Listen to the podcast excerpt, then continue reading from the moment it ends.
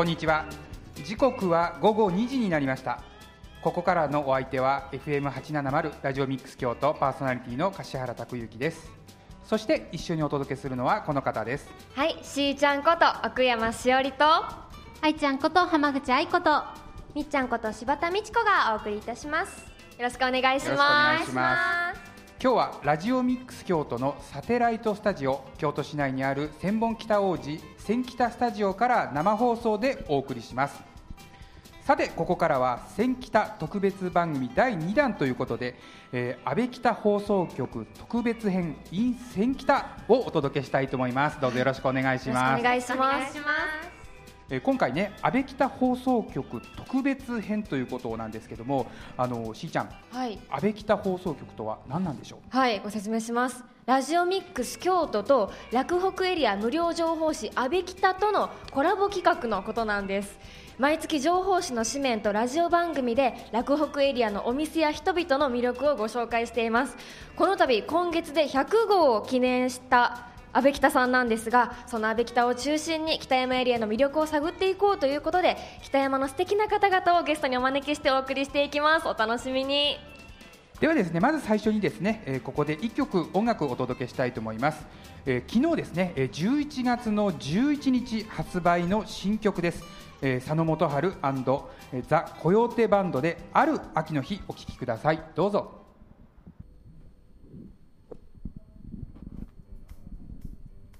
はい。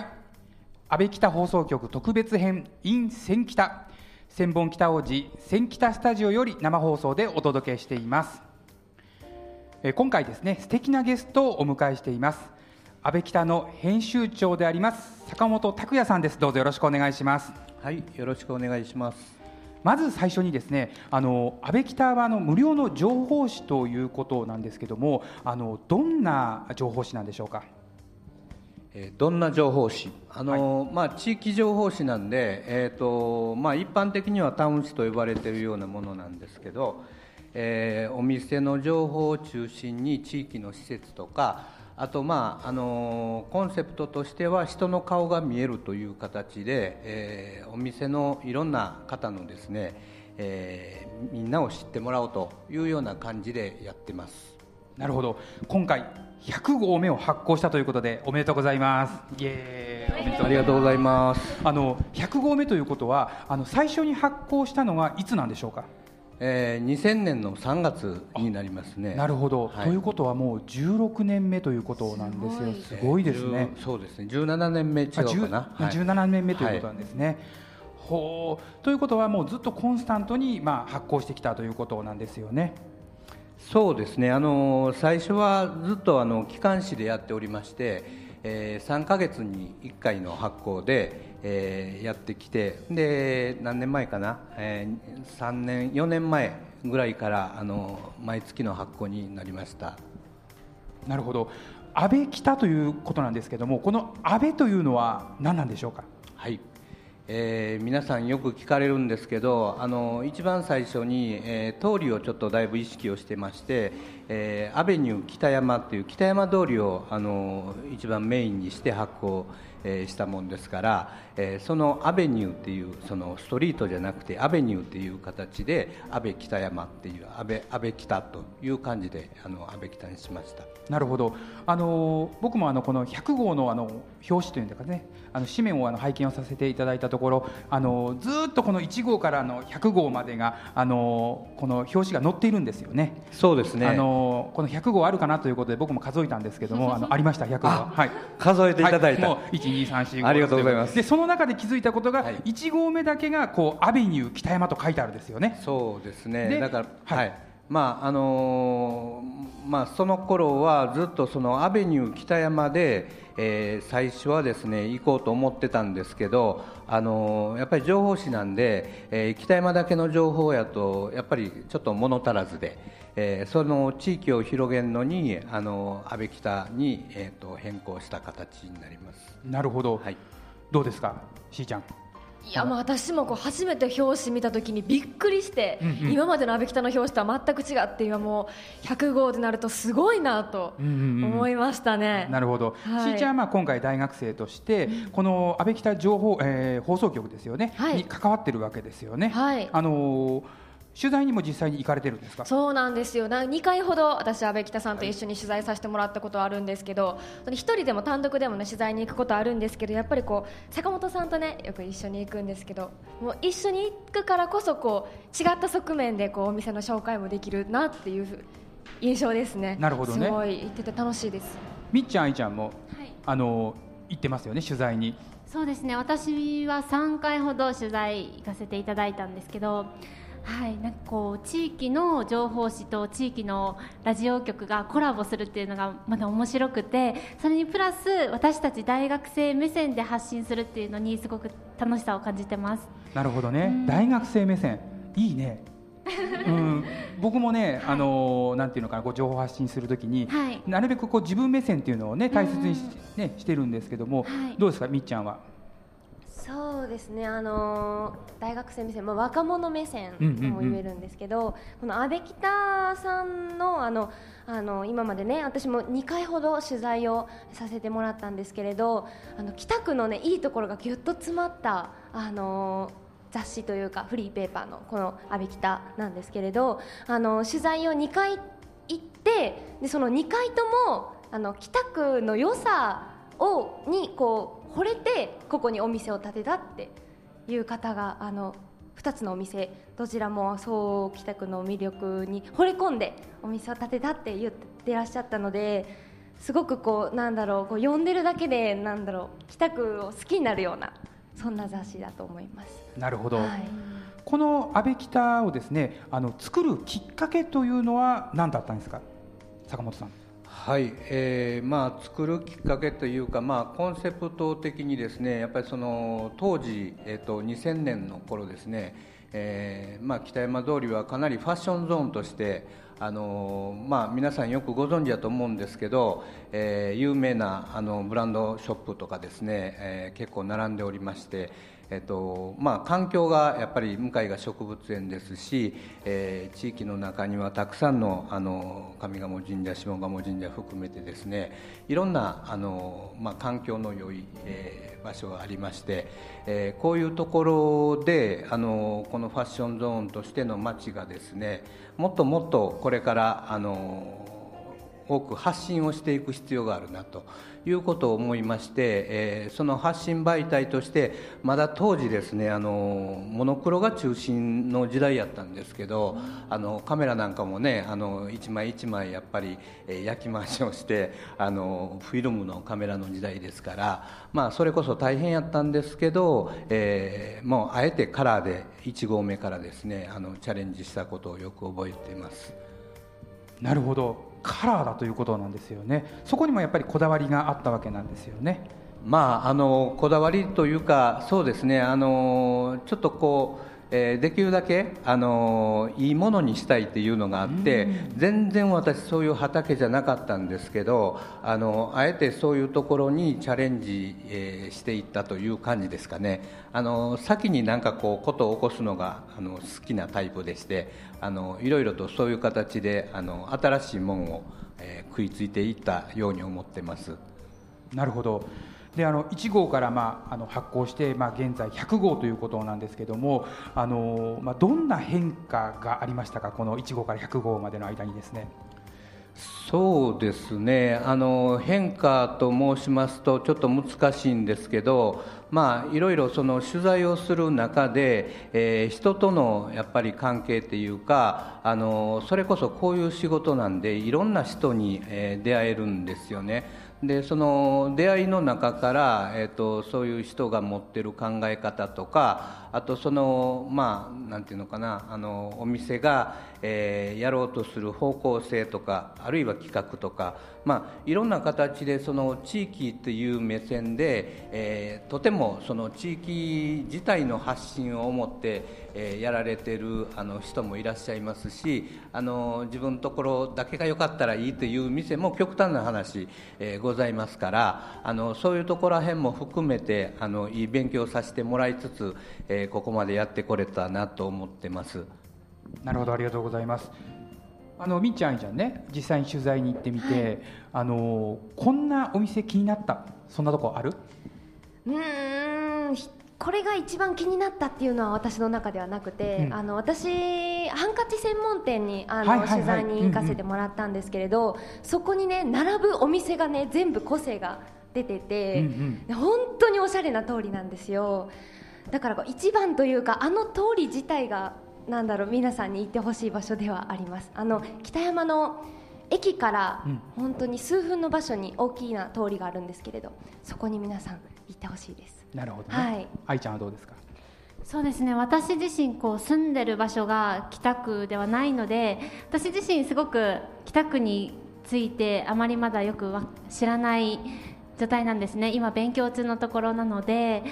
まあ、取材を通してこういろんなところに行かせていただいてもっともっとこう私自身が、まあ、発信するのはもちろんなんですがその前に私自身が北区について勉強していかないといけないなというふうに感じてます。なるほどね、はい、しーちゃんはあの、ね、この北区の大学立命館大学に通っているということなんですけれども、はい、あの立命館大学の、まあ、あたりとですねこの北山あたりちょっとこう離れてるじゃないですか、うん、こう街の雰囲気の違いとかありますか？やっぱり活気がありますね。って言ったらこう立命館大学の周り活気ないのかみたいな感じになるんですけど やっぱ山が近いんですよ立命館大学の周りって、ものすごいこう寒いし暗いしみたいなイメージがあるんですけど でちょっと集まるにしてもちょっとね山を下ったところで集まるのでこの北山のあたりりはすごい活気があるなと思いますね。人もこうみんなでこう何かを作っていこうという意識が高いのかなっていう地域性にあふれたというかあったかみのあるところだなって思います。なるほどね。いや本当に僕もね同じこと思いますね、うん、うん坂本さんにお話を伺いたいんですけども、はい、あのまあ、1号から100号まで、まあ、今変化をねあの伺わせていただいたんですけどもあのこのまあ政策をまあしていく中でですねこう変わらずこう心がけているということなどありますでしょうか？ああの紙面を作る上でですかね。そうですね心がけていることとかですね。はい。えーと、ちょっと冒頭に申しましたようにあのやはり、えーといかにそのお店とか人とかあのその辺をこう、えーと、伝えるかという伝え方の難しさっていうのはありますし、えーと、ずっとやっててもあの全然伝わらないんで困ってるんですけどあの伝えるということがやっぱりその難しいので、えー、それに対してはあのこだわってやってるつもりではあります。なるほど今後ですね、えー、まだまだこの安倍北、えー、続いていくと思うんですけどもあのどのようなことをですね今後、まあ、展開だったりとかですね、まあ、目標だったりとかあのしていますでしょうか？はいえーとまあ、今、安倍北自身もですねあの、まあ、一つちょっと、えー、変革期に来てるなと、まあ、インターネットの世界がやっぱりかなり広がってるので、えー、紙媒体っていうのはどうしても単独でなかなかその広告効果っていう部分も、えー、低くなってきてますので、えー、それをこう補えるだけのあのパワーを持つために、えーと、安倍北でもあのネットとの、えー、連動をしたりですね、えー、あとクーポンなんかをくっつけて、えー、使ってもらえるようにあのネットと連動したり、まあ、あのラジオミックスさんもそうなんですけどいろんなこう媒体ともこうリンクしながら、えー、そのお店の情報であったり、えー、その施設の情報なんかをもっともっとこう幅広く、えー、広げられたらいいなというふうに思ってます。はい、ありがとうございました。はい、ありがとうございます。ではですね、ここで、えー、音楽をお届けしたいと思います。離れ組で家族の風景お聞きください。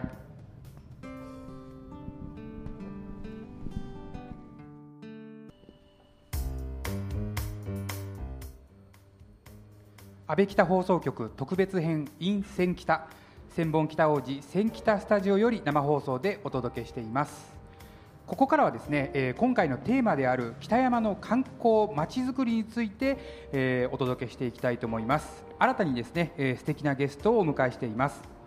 北山街協同組合の理事長であります野中修一さん。そしてですね、えー、初代理事長でありまして北山ハロウィン実行委員会副,、えー、副委員長であります金丸由紀さん。そしてですね、えー、アウトドアスタジオフィットネスクラブナディの、えー、お店の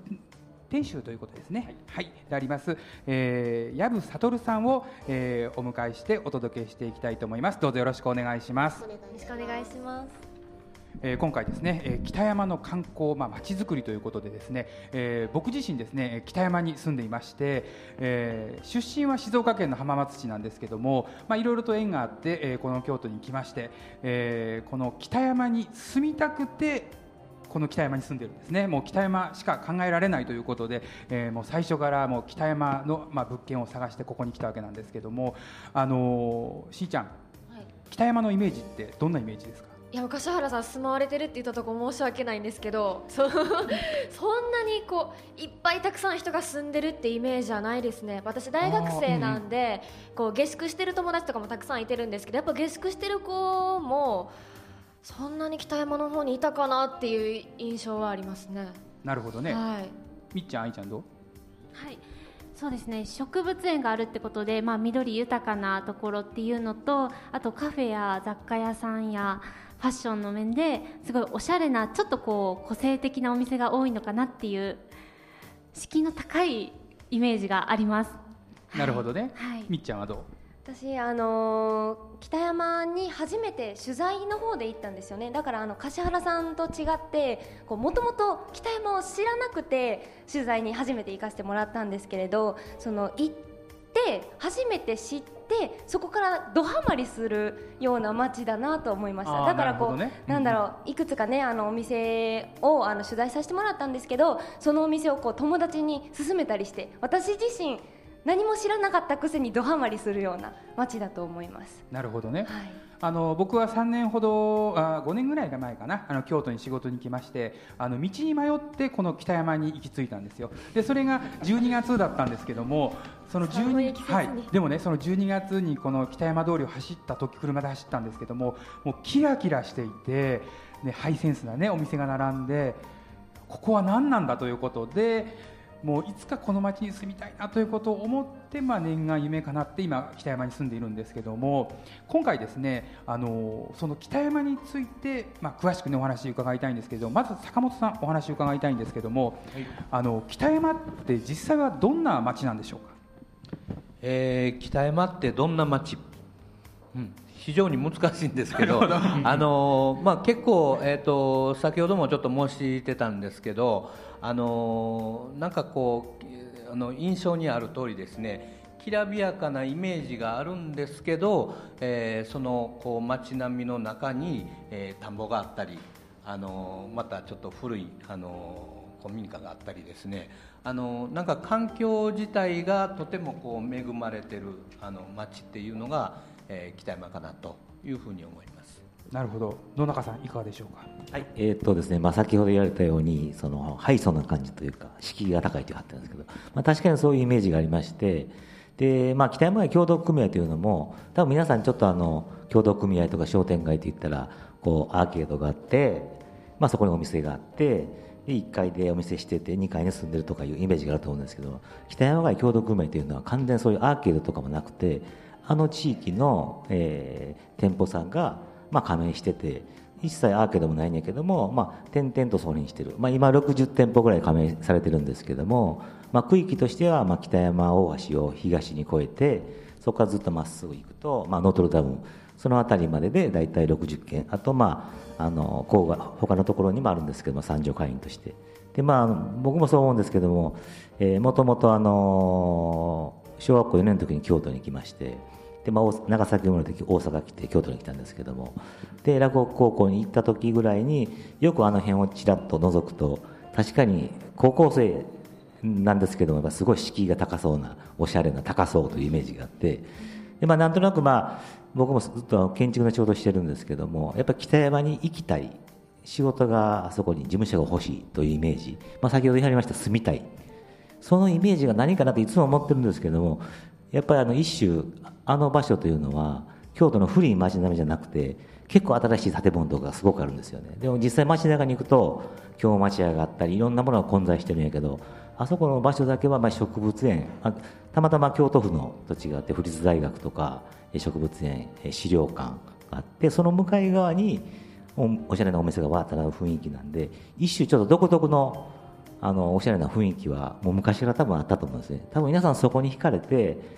えー、多分住みたいとかお店出したいとか。僕もそのほんまにその一人であって、えー、今まで15年ぐらいいるんですけどもやっぱり今日みたいな日なんかは歩いてても気持ちいいし、まあ、そういう環境のいい街かな。でもやっぱりなかなかやっぱりビジネス的には厳しいところもあって皆さんねいろいろ考えながらやっておられますけどね。うん、なるほど。ということはやはりもう昔からこう少しずつ変化をしてきたわけなんですよね。ではですねこの北山の今と昔、まあ、どう変化しているのかちょっと教えてほしいんですけども金丸さんいかがでしょうか？はい、えーと、私はもうあの生まれた頃からずっと北山に関わって生きてるんですけどもあの本当にあの小さい頃は田んぼだらけで北山通りから上賀茂神社が見えるぐらいのはいぐらそれぐらい、はい、それぐらい何も建物がなくって田んぼだらけだったんですけどもやはりあの地下鉄の延伸ですとかあのもちろんバブルの時期なども経て今あのかなりファッショナブルというふうに言われてますけどもあの本当にうんあの皆さん先ほどもおっしゃっておられましたけどもあの京都って古いお家古い商店がもう何百年も続いておられるお家がたくさんある中で北山っていうのは本当にまだまだ明るい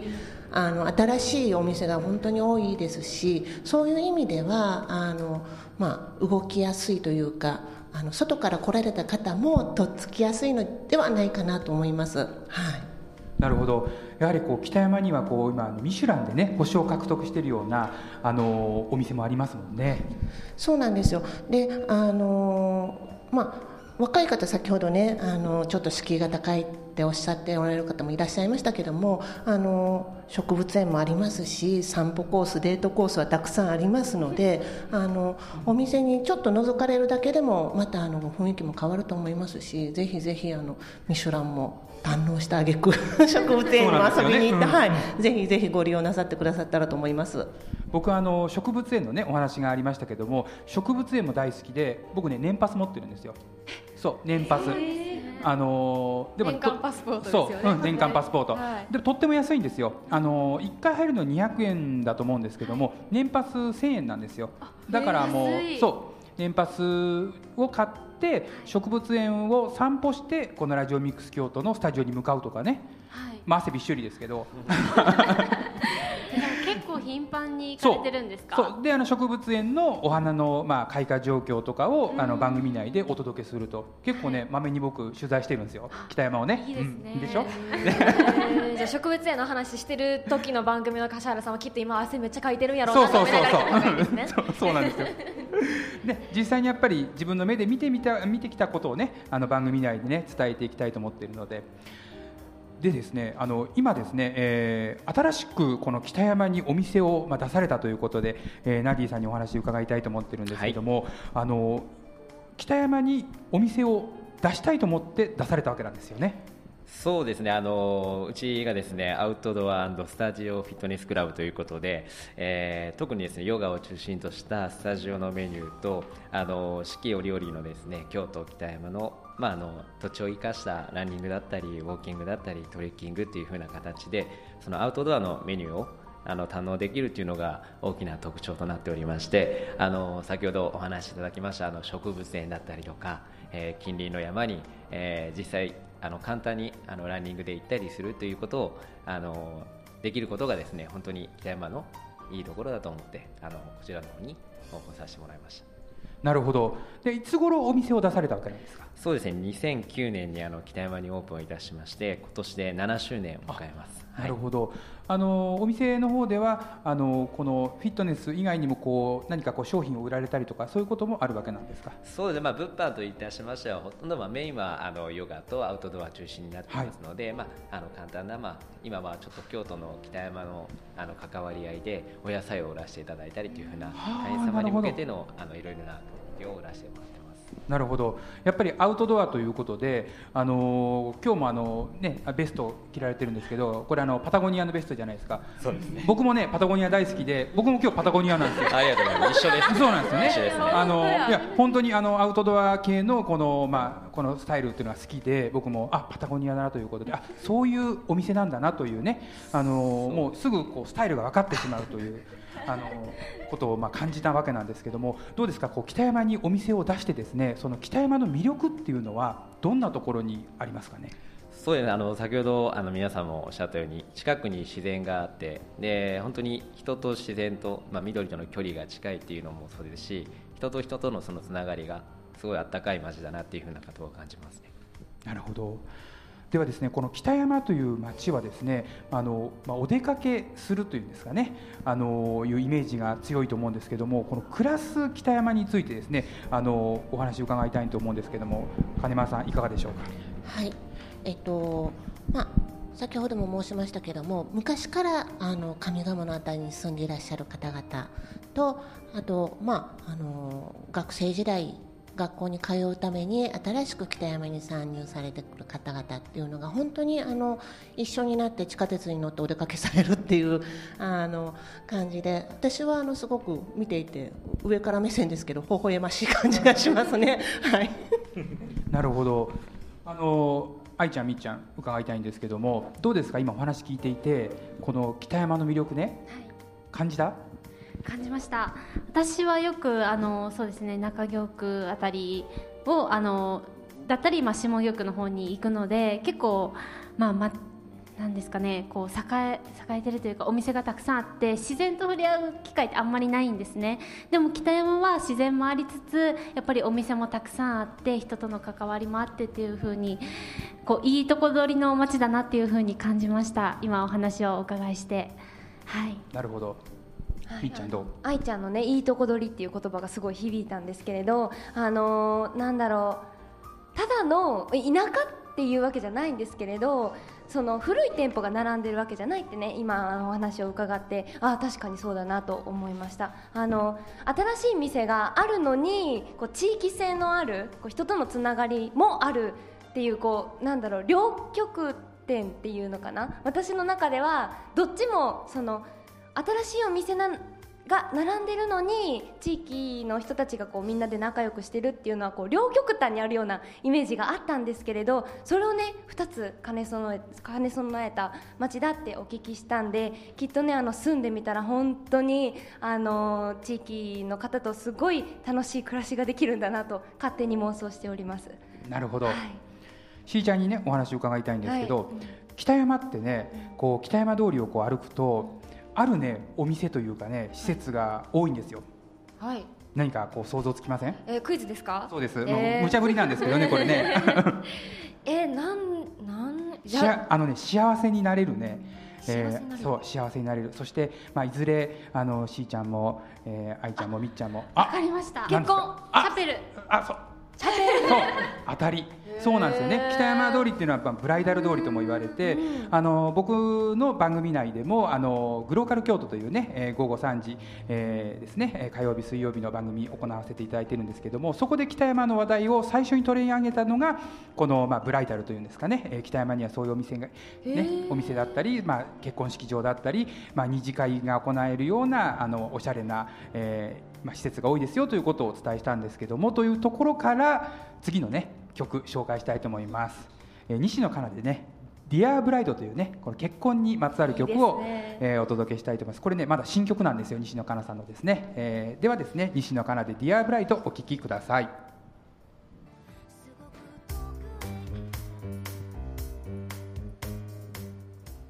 安倍北放送局特別編 in 千北千本北王子千北スタジオより生放送でお届けしています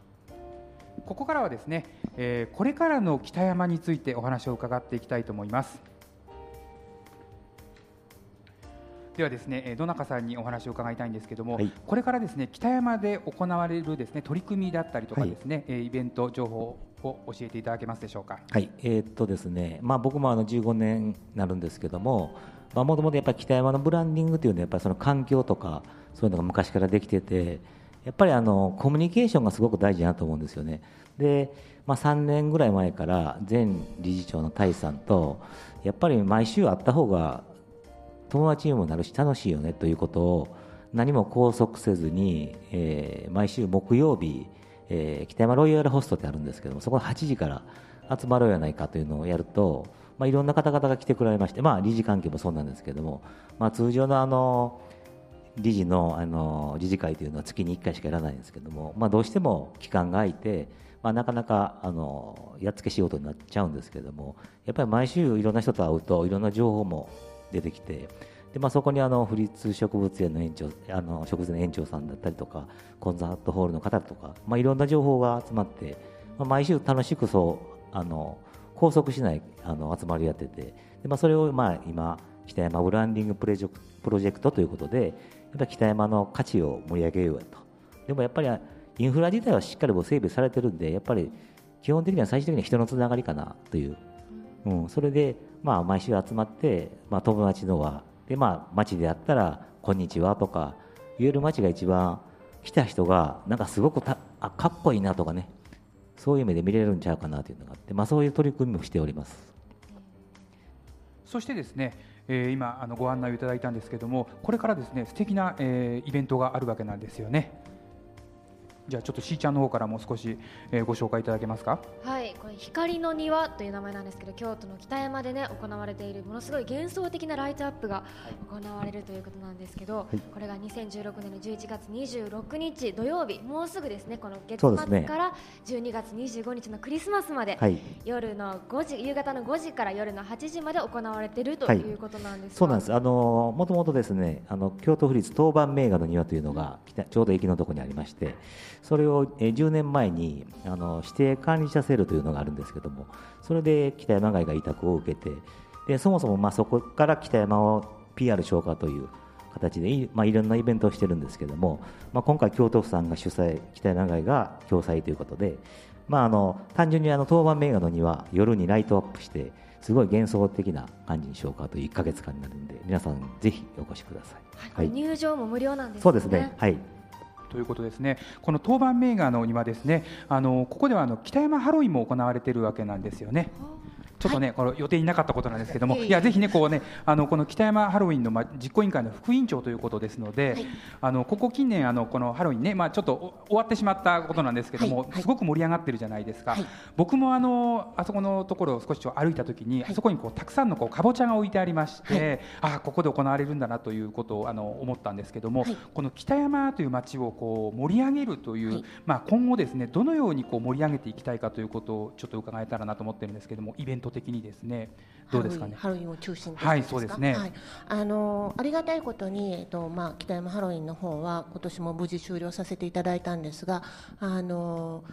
まあえー、2日間で2万人を超えるお客様に来ていただきまして、ね、はい、であの今年はパレードの方もあの400人を超える方が歩いていただいたということもあってあの盛況に終わらせていただいたんですけども来年20周年ということであの少しまたあの趣向を変えてさせていただくんですね。であのまあハロウィンもあのもちろん北山の代名詞みたいな形になってきて本当にありがたい限りなんですけども、まあ、あの北山の方にはあのさまざまな特色もありますし、まあ、ハロウィンをきっかけとして来ていただけたらいいなと思うのが本当にあの今やってることの、まあ、一つですね。なるほど20周年ということはもうこれだけ日本がこうハロウィンハロウィンという前からもうこのハロウィンに取り組んでたわけなんですよね。はいあのもともとあの北山にあの住まわれておられるザイラーさんというピアニストの方がいらっしゃるんですけどもその方があの、まあ、20年前にあの深山の方で作られたかぼちゃを持ってきてくださいましてそれでハロウィンをやりましょうということでお話を伺あの聞いたというのが最初と聞いてます。なるほど。いや本当にすごいですね。うん。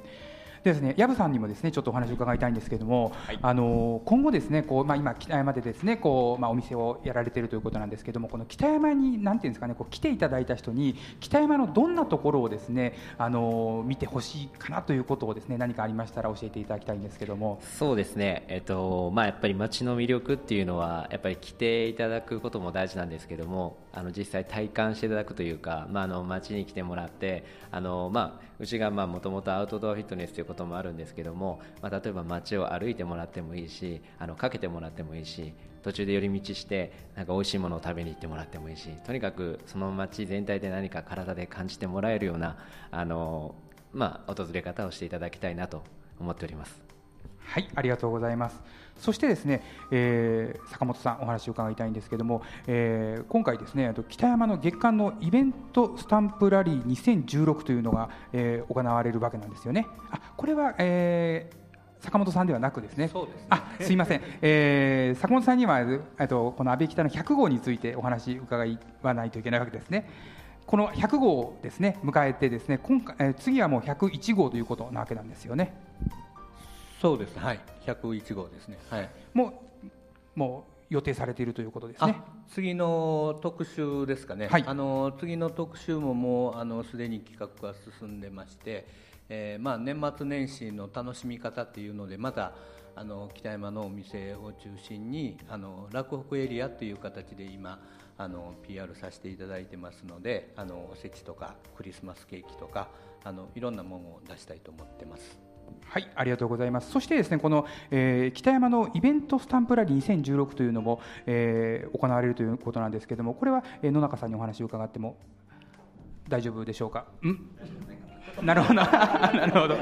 まあ、こういうイベントもねあの北山を広く知ってもらうということで、まあ、行われるということなんですよね。はいではですね今日はありがとうございました。今日はですね、えー、北山街、えー、協同組合の理事長であります野中修一さん。そしてですね、えー、初代理事長でありまして北山ハロウィン実行委員会副委員長であります、えー、金丸由紀さん。そしてですねアウトドアスタジオフィットネスクラブナディの、えー、店主であります藪悟さんをゲストにお迎えしてそしてですね、えー、コメンテーターとして安倍北の編集長、えー、坂本拓也さんをお迎えして、えー、お届けしました。どうもありがとうございました。ありがとうございましたではですね最後に一言ずつですね、えー、みっちゃん、あいちゃん、えー、何か今日まとめることを伺いたいんですけどどうでしょうか今日。えー、今日はあの北山のあのいろんなね町の事情とかについてお聞きしたんですけれど一気にこうイメージが明るくなったというか本当にあの柏原さんがねあと同じように住んでみたいなってあの一言思いました。はい愛ちゃんは？はい。私はこのラジオミックスにでパーソナリティさせてもらうようになってから北区によく来るようになったんですけど、まあ、自分で実際にこう歩いて、まあ、見て知ることもたくさんあるんですけど実際にこう北北区北山であの活動していらっしゃる方にお話を聞くことでもっともっとこう北区に対するイメージを広げていくことができました。はい、しーちゃんどうでしょうか？そうですね今回私いろいろ新しく知ることが多かったんですけどこう矢部さんがおっしゃったフィットネスとかもねこうおしゃれなところでこうフィットネスしてる自分ってちょっとかっこいいなって思ったりとか おおしゃれな気分になれると思うのでこうもっと気軽に北山に足を運んでみたいなと思いました。はい、ありがとうございました。今日はですね、えー、観光テーマにして、えー、北山のですね魅力を伺ってきました。えー、ここ、えー、千北スタジオから、えー、約2時間にわたってですねお届けしてきました。えー、ここまでのお相手は柏原拓之と奥山しおりと浜口愛子と柴田美智子でした。ではまたさようなら。さようなら